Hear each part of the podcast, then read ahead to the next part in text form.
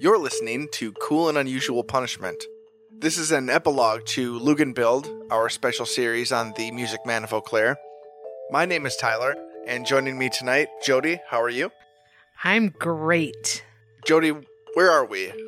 Well, I have something disjointed but important to start with. But where we're at is we've finished reviewing the investigation that was released by the police department. We have landed on the note of disappointment that the district attorney's office has decided not to move forward with prosecuting this case.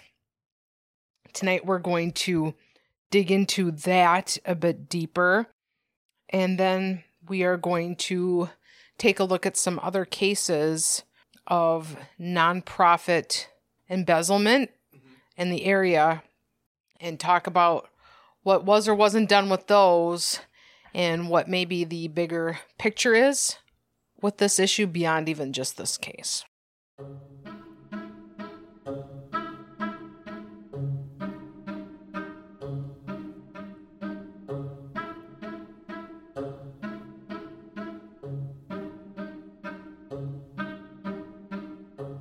Okay, before we dive into that, there was one thing I couldn't help but do when I was reading this investigation, and it had to do with the interview that was had with Sandra McKinney, in which she stated she did not know she was listed as an incorporator on the Form 102 non-stock corporation articles of incorporation from the Wisconsin Department of Financial of Financial Institutions.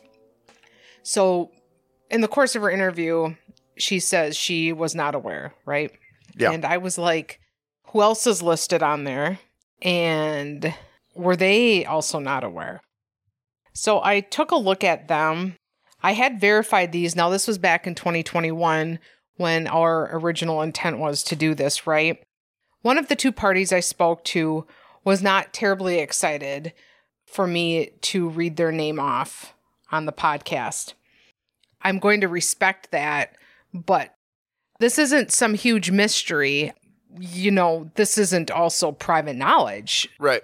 Okay, so there were two directors named in addition to Joe, which we won't get into that now. But as you can see, I think a larger problem with all of this, right, beyond this story is how one person Can just Mad Libs a, a 501 Yes. document or whatever. yeah why is there no signature for these people like if you are going to name other people like as rather key important folks you know why wouldn't you need to have that person sign off on this because guess what the other two directors listed in this paperwork also did not know there's Joe on there, the person listed after that. I verified that they didn't know on 12 8 2021. The last of the three people listed there, I verified no on 12 6 2021. And so, other than Joe, every single person on the Articles of Incorporation was a fraud. So, from the, the beginning, interestingly enough, I I don't have the trajectory of what happens after this, but like Sandra McKinney falls off. If you recall, during that interview, she's on this one, but then at some point he makes some changes to the articles of incorporation and whatnot, um, which isn't the most unusual thing to do. But she's no longer listed on there. Okay. So, uh, you know, it, it appears as though maybe it was like, um, I need to put some people on here to start. And then, like, slowly they start falling off. But uh, it's hard to speculate on the intentions of somebody when, like, the very first thing you do to become a thing. Is dishonest? Yeah, yeah. yeah.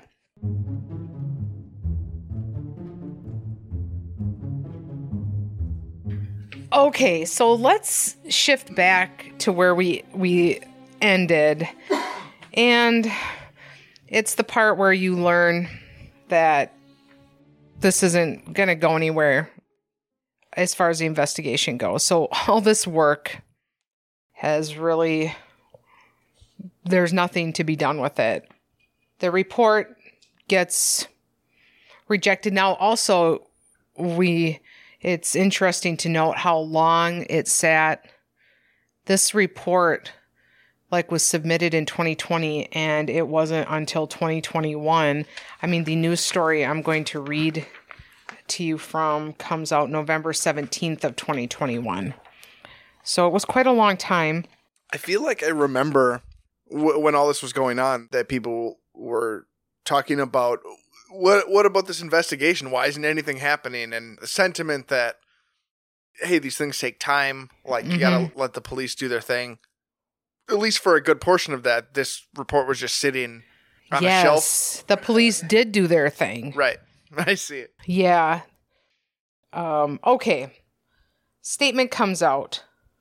After careful review of all of the police reports, documents, and information referred, consultation with colleagues inside and outside of the district attorney's office, and discussion with the Eau Claire Police Department personnel, it was concluded that there was insufficient evidence to issue criminal charges. Based on the totality of evidence submitted for review and the complex nature of the law surrounding charitable organizations, the district attorney's office determined it could not prove beyond a reasonable doubt the required burden of proof the state must meet for conviction that Mr. Luginbill committed a crime. If additional evidence comes to light and is referred to the district attorney's office, the charging decision could be reconsidered. I read that, and my questions were like, okay, I'm not a lawyer, and I'm also not somebody emotionally attached to this case personally, right? So I do think, like, wow, we read through most of that report, and it felt like there was a lot of evidence there, right? Yeah. So I sent an email to the DA's office initially on November 22nd of 2021. I sent it to Eric Hughes, who's like the operations manager at the district attorney's office. Subject was follow up on statement not to prosecute. Hi, Eric. My name is Jodie Haas. I do investigative work for a local podcast. I am working on an episode in the aftermath of the police report that was made public in the statement recently issued by your office. I was hoping you would be able to go into further detail regarding a few things in the statement. Number one, what is meant by the complex nature of the laws surrounding charitable organizations? Is there something in particular, a specific protection standard or law, that makes it difficult to prosecute in cases involving charities? Number two, does the need for more evidence involve additional questionable financial transactions not uncovered in Olivia Earle's investigation? And I didn't hear back. Then we come back to the show. So then I send it again on June 22nd of 2023 and I get an out of office reply and I still haven't gotten a response. So, I don't know. It feels like those are questions, at least the first one, Yeah. like what what are the complex things? Because i'm not suggesting that's not correct. I just don't know how or why. You know people need to have closure understand things like i don't know. But all of this then got me on this trail of starting to think about what else has happened in this area that's similar to this case you know, maybe dollar amounts are more or less, but nonprofits Right. and what has happened with those cases.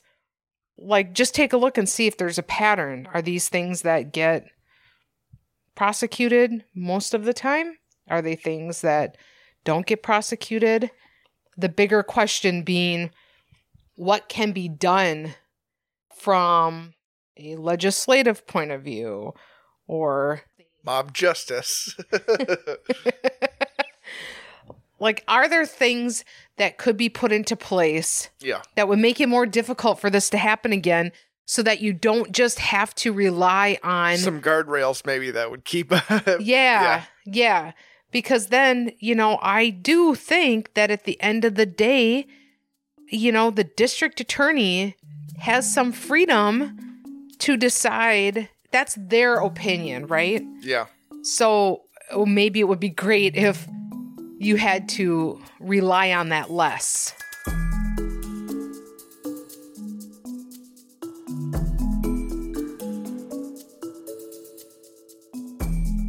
Let's start looking at some of these cases.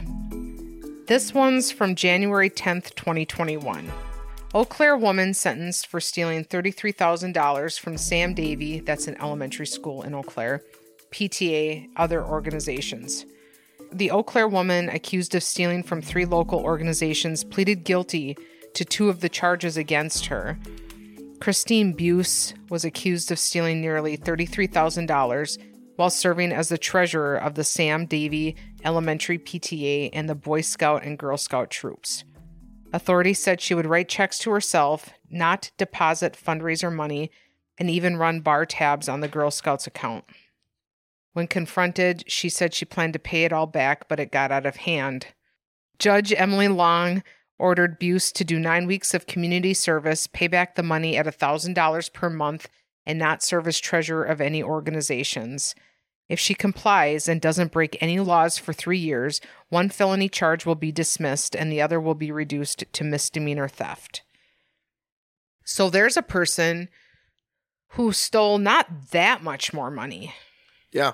but it was the Girl Scouts and it was the Boy Scouts and it was the school PTA. The behaviors listed there generally as Super as they are described sound very similar. Yeah. Yeah, yeah. And that was just as recent as was happening at the same time. Yeah, and I feel like the the behavior seems similar, and what I assume would be the evidence that you would have that those things happened, I have to imagine would be very similar. Financial forensic Yeah. evidence. Yeah. Okay, December 3rd, 2020. Eau Claire woman sentenced after being found guilty of stealing from Humane Association local business. The Eau Claire woman found guilty of stealing thousands of dollars from the Eau Claire County Humane Association was sentenced to five years in prison in Eau Claire County Court on Thursday. Judge John Manydeeds sentenced 48 year old Nicole Wilson to five years in prison, along with 10 years of combined extended supervision and probation. In May, Wilson pleaded no contest, and a judge found her guilty of three felonies, including theft in a business setting and fraud against a financial institution. A criminal complaint filed in the case said, says Wilson tried to cash a $60,000 check from the Eau Claire County Humane Association at a Royal Credit Union branch in Eau Claire. She had served as the bookkeeper there for about five months in 2018.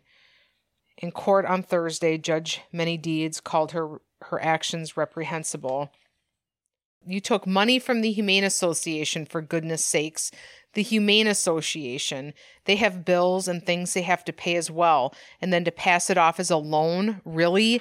That's insane, he said. That is that is a classic Judge Manydeeds monologue, though. So then it continues to go on and talk about like people read victim impact statements and whatnot. Um, but I had to follow up with this part of it. Former Eau Claire accountant gets more time behind bars. April 9th, 2021. The woman serving prison time for embezzling from the Eau Claire County Humane Society has more time tacked onto her sentence Thursday. Oh no. Nicole Wilson was sentenced after being charged with forging some of her clients' names to apply for loans, including small business COVID loans, through the federal Paycheck Protection Program. Judge John Manydeeds gave Wilson five years to be served after the five years she got from stealing from the Humane Association. He also ordered her to pay more than $72,000 in restitution. you know, though, like after this case, that's not that shocking to me, No. you know?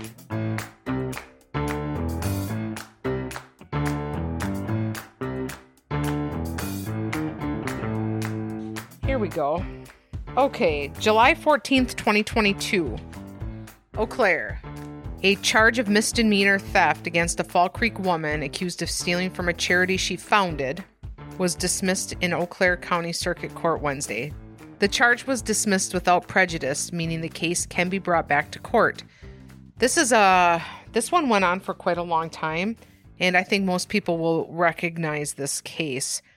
52-year-old Shauna Hanson was originally charged with theft by false representation of an amount between $2,500 and $5,000, a felony, but the charge was amended to misdemeanor theft when the state could only show a $2,200 discrepancy in the charity's funds. According to online court records, now note that amount, Yeah. right? According to online court records, prosecutors motioned to dismiss the charge on July 13th. The motion to dismiss stated that, quote, it is not in the state's interest to continue prosecution. Based on additional follow up received after the filing of the initial criminal complaint, the state at most can prove that money donated to the weighted blanket program was not all used for that program. Even if the state proves this, further prosecution is not in the interest of justice. In the original charges, Hanson was accused of depositing more than $63,000 intended for the charity she founded, Helping Hands for Our Children, into her personal account over the course of three years. A motion to dismiss the case was denied in April of 2021. That was a big one in this area because that's actually a charity that is, I believe, still active and did stuff. Yeah.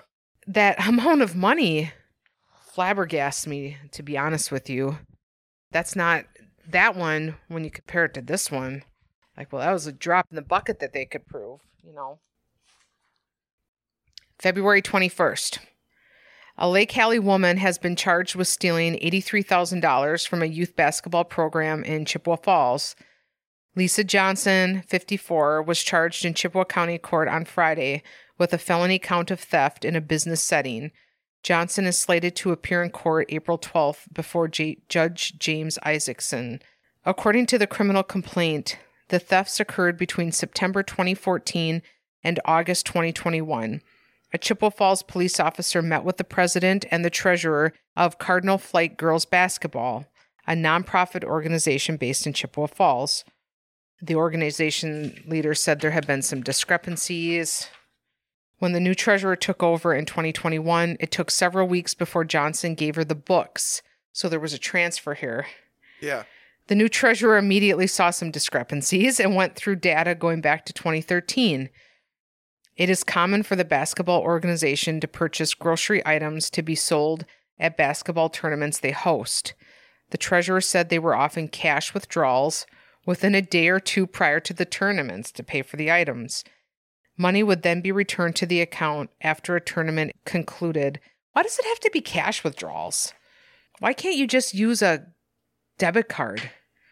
That's Because that would make it too easy to commit fraud. yeah, like that was something else I had pondered. Like here it's mentioned, so it just makes me think of this.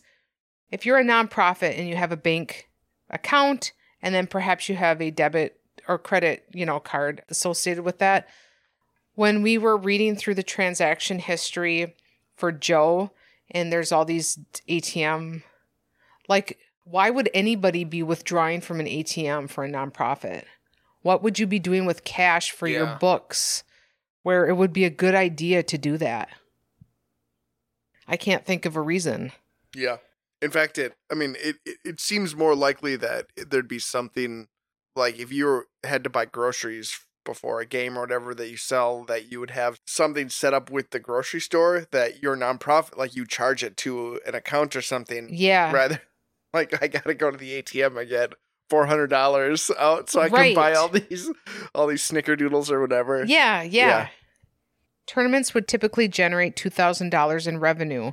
The new treasurer indicated that she believes, quote, there were instances in which Johnson would not deposit all the money after a tournament due to the low deposit amounts, So that part I understand. You know, if you're dealing in cash at the tournament, then you take that cash and you go deposit it as donation Right. to your account. For instance, only $901.75 was deposited in February Slow night. 2020 Slow night. after three tournaments Ooh boy. far Yeah. less than what those events typically generate in revenue. The investigator went through payments made from the account, which included a private phone bill, as the organization doesn't have a cell phone. Other payments were made at restaurants, bars, department stores, Mall of America, Micon Cinemas, Universal Insurance. Boy, I wish I could see the report on this one. This sounds like an interesting case. And other entities. In August 2021, the account was used to pay airfare and baggage fees for Delta Airlines tickets. Boy. These have all got a similar Yeah, you don't see a lot of um personal electric bill baby. Not that that would make it better, but Yes, I know what you mean. Yeah. Based on the information provided, it appears Johnson misused the account for the amount of $83,846.93. However, she later deposited around $73,919 back in the account. The officer explained that it is still a theft of $83,000, but $73,000 would be applied toward restitution. Now, isn't that interesting? What's the amount for the Luginbill Children's Foundation that was inappropriately, yeah. even if it was paid back, that's still theft? Yeah, I'm just having sort of a moment right now where it's like, yeah. But see, again, this is different people, right? This is a different county. Yeah. The officer interviewed Johnson in November where Johnson admitted she had been borrowing money borrowing money from the account the entire time she was in charge of it. She claimed she used the money to support her children, but then of course you look at what the charges were for. Gotta get those kids. So she was Disney. accused of stealing. She's been charged with it, but now I don't know what like the final result has been. It's just uh, it was just a year ago. Um Gotta take your kids to Disneyland. you got to do it. Gotta get them there. Once yeah, in a lifetime. everybody's doing it. You got to do it.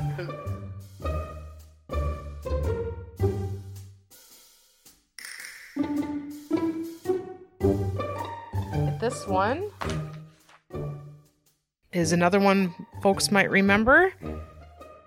November 9th, 2021, Eau Claire nonprofit theft case dismissed after the founder pays restitution.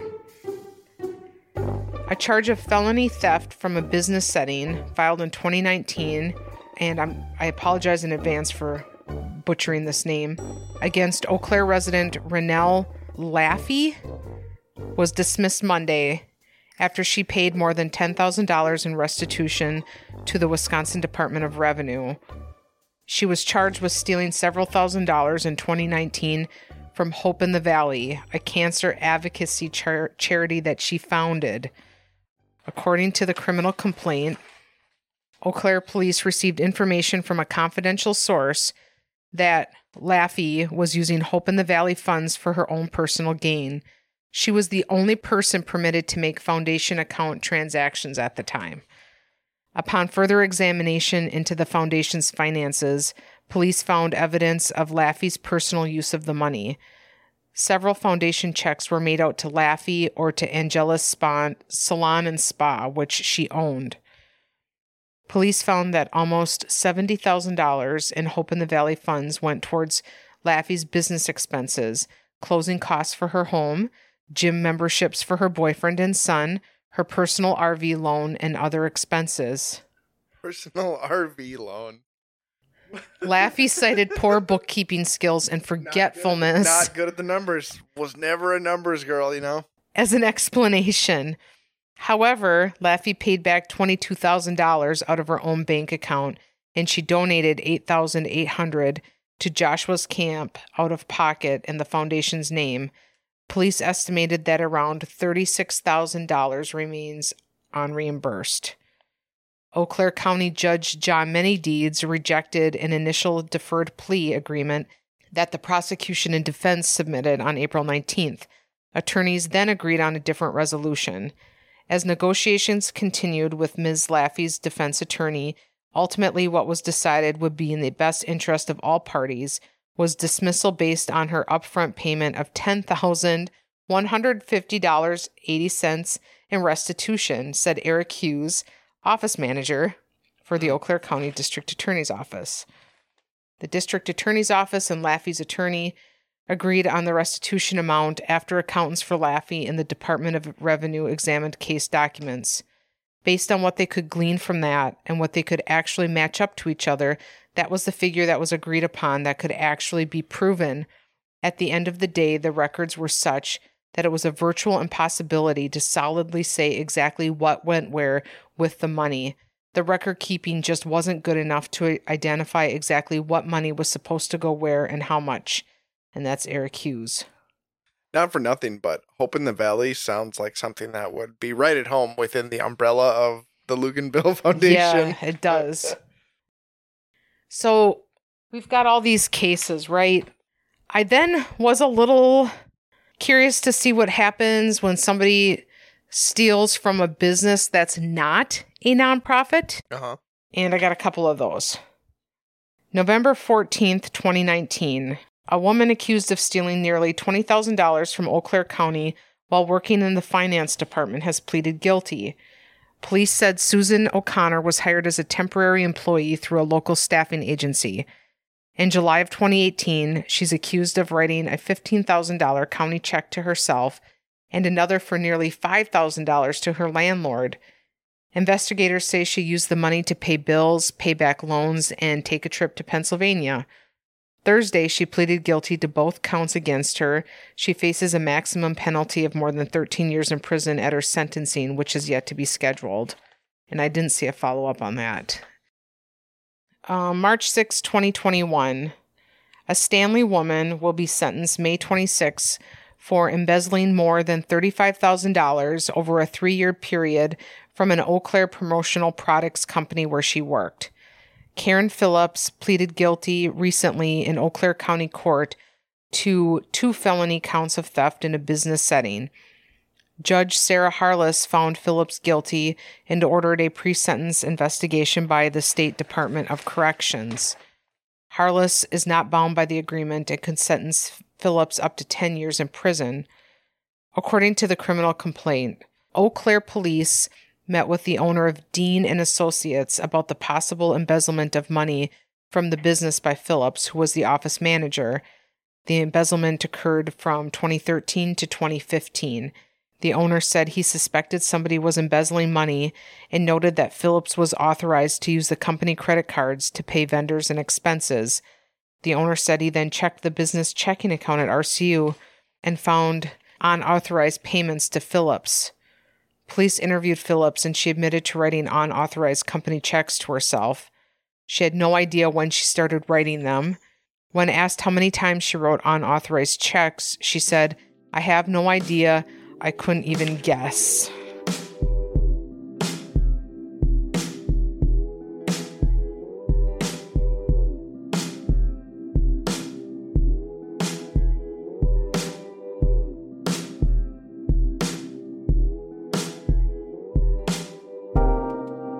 Well, I'll ask you first. Where does our little story fit based on all these other stories? I think my conclusion is that there appears to be not enough oversight into nonprofits. And because of that, it is easy to do things like embezzle money, like something as simple as maybe you aren't allowed to have your whole family be the board of directors. right. I I don't know what my conclusion is other than to say that there's clearly some amount of work that needs to be done to try to keep this from happening again and again regardless of intention good or bad at the very start you can say i'm going to start a nonprofit i'm going to file the paperwork you can file the paperwork which doesn't even have to be factual and you can get yourself a nonprofit with not a whole lot of investment. Then you can start collecting money for that nonprofit. Do with it whatever you want. Maybe you start paying yourself back, maybe you don't. And at the end of the day, you could have a quite a large discrepancy of money that other people gave you to do good things with it and most likely not going to have any consequences for it. So that's where we're at. What do you do about that is the question, right? Yeah. It does seem like, in terms of numbers, in terms of the amounts of money embezzled, the Children's Foundation alleged crimes feel like they fall, you know, they fall well within like this range of stories. And, and in this case, it seems unusual that this case wasn't even brought to begin with. Yeah, it does. So, you know, until there's changes made, I guess you really have to do your due diligence in looking into charities. And then, of course, it's like, well, what does that mean? Don't put that on people. Like, if it's a nonprofit who's raising money for something. Look, if you're at a charity auction and Lamb Chop is there, you should be able to feel good when you donate money. to think that even if you gave $50, $25, that like it was potentially used for something is like a tough pill to swallow because, you know, Joe's case was incredibly, I mean, from what we were privy to, you know, they were able to come up with a laundry list of transactions and $22,000 that was left unaccounted for. Um, that part, I think, is the truly problematic part, is the bigger picture here. Maybe the, the bylaws should be enforceable by somebody other than the people in the Yeah. foundation. Yeah, it's super frustrating, and I'm sure people listening are frustrated too. Uh, during the course of recording this, there was somebody who requested we put together a timeline that pulls the information from the investigation and like those financial transactions and maybe like a loan, you know, and like maybe try to find a way to piece that with what was going on publicly with the Children's Foundation or the Smile Yeah. House. So that's a great idea. I forget who suggested that, but I'm totally down to do that. It will take some time, but I'll start working on that. Um, you know, this case is always like here we are, it's the epilogue, and there's still an ellipsis at the end of it. Yeah. But that being said, like it is our intention to Oh, yeah, maybe we'll put a more clear button. As far as you and I are concerned, where are we headed post Luginbilled? Yeah, we are headed towards working on Poor Man's History for a hot minute. Mhm. That's, if you haven't listened, is when we take true crime stories from the area and kind of give them the Luginbilled treatment. And I might have identified our next long series. It's not something that we've ever discussed or teased on here. So there will be more to come there as well. So we're definitely back and we're definitely doing stuff. Uh, thanks for everybody's support. Thanks for listening. And stay tuned.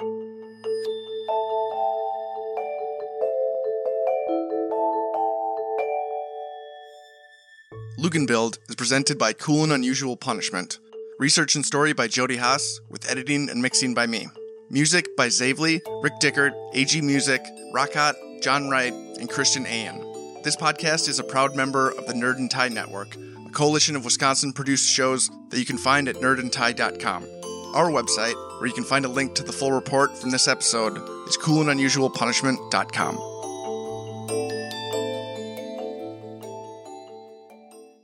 Gotta take your kids to Disneyland.